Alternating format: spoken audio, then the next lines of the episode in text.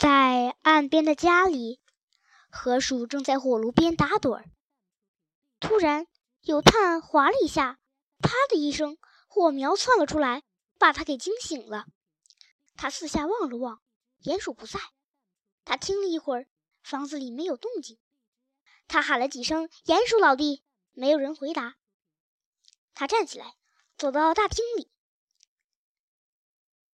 鼹鼠的帽子没在钩上，套鞋也不见了。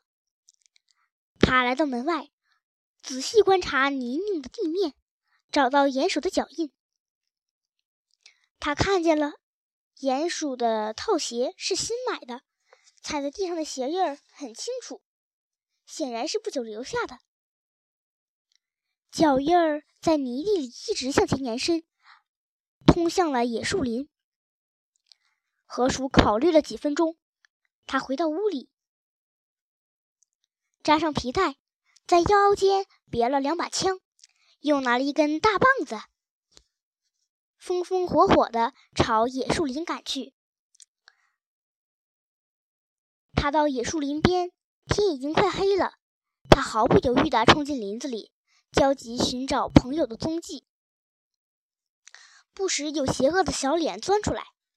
可是，一看见河鼠那勇敢的样子，还有他的手枪、大棒，又马上缩回去。鼹鼠老弟，你在哪儿？我是河鼠。他寻找了一个小时，终于听到了回答。在树洞里传来了一个很疲惫的声音：“河鼠，是你吗？”河鼠爬进树洞，找到了鼹鼠。河鼠，他嚷嚷着：“我真的吓坏了。”我明白，我明白。河鼠安慰着：“你不该到这儿来。”鼹鼠，我一直都不让你来。咱们这些河边的居民从不到这儿来的，即使来，也至少是两个人结伴呢。所以，我们一般都不会出事。再说，有许多东西是必须知道的，首饰啦，一些有魔法的咒语啦。还有一些别在衣兜里的植物啦，必须背诵的诗句啦，还有各种计策，其实挺简单的。可是如果你个子小，就非知道不可，否则别人就会欺负你。当然了，如果你是欢呼水獭，就别再说了。蛤蟆先生肯定敢一个人来这儿吧？对吧？鼹鼠问。蛤蟆？河鼠捧腹大笑。你就是送给他一帽子的金币，他也不肯独自上这儿来。现在啊，咱们的动作得快些，趁天还没黑，赶紧回家。亲爱的鼠兄，我真的很抱歉。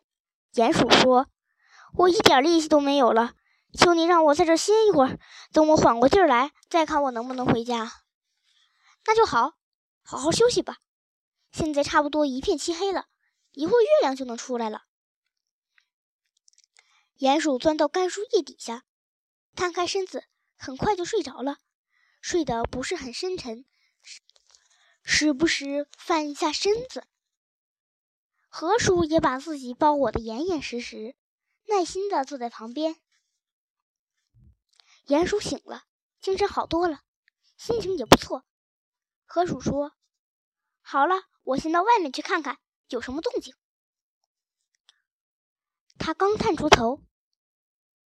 鼹鼠听到他轻轻的自言自语：“糟了，这可怎么办？走，怎么了？外面都是雪，雪正下着呢，好大的！”鼹鼠趴在洞口边往外看，好大的雪，可怕的树林彻底变了样。算了，随他去吧，咱们还是得出发碰碰运气。最糟糕的是，我不确定咱们所在的位置，下了雪。周围一切都变样了。河鼠说的没错，鼹鼠已经认不出野树林了，但他们还是勇敢的上路。大约过了一两个小时，他们不知道走了多久，他们停了下来，感觉到沮丧、疲惫，完全迷失了方向。咱们不能一直坐在这儿，咱们还得起来。我有一个主意，那儿有一处山谷，有很多小土坡。咱们可以到那儿找个洞穴什么的，那样就可以避避风雪了。他们重新站起来，艰难地走了过去，找了半天，希望能找到一处干的角落，避开刺骨的寒风和扑面的飞雪。